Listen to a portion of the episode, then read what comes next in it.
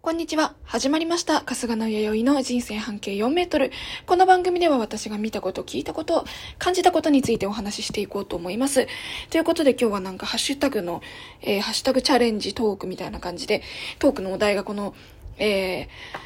ラジオトーク内から、出てくるというものなんですけれども、異性との友情は成立するのかということで、結論から言うと、成立はするんじゃないかなと、思うし、いや、でもしないんじゃないかなとも思います。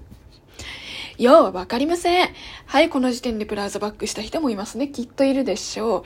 う。で、まあなんでこういうことを言うかっていうと、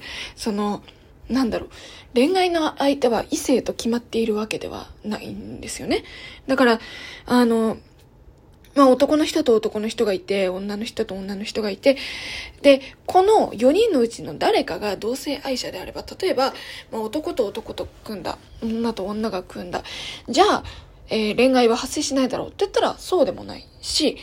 男と女で組んで、じゃあ男と女で組んだって言った時に、みんなが同性愛者だったら、それはそれで、友情しか成立しないわけじゃないですか。だから、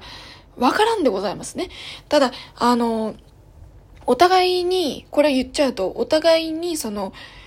目の前にいる性別が恋愛対象の性別であった場合、その A さんっていう、例えば私がいて、で、私の前に女の子がいて、私は両方好きなので、正直友情は成立しないタイプなんですけど、でも友情枠っていうのはちゃんとあるんですよ。ただ、友情枠に行くまでに若干同性愛者の人が異性とちょっと、一緒にいるときとか、異性愛者の人が同性と一緒にいるときっていうのは、初めましてこんにちはの時点で、友情枠に入るとは思うんですけれども、仲良くなるかどうかは別として、私はなかなかそれが難しいかなと思います。なので、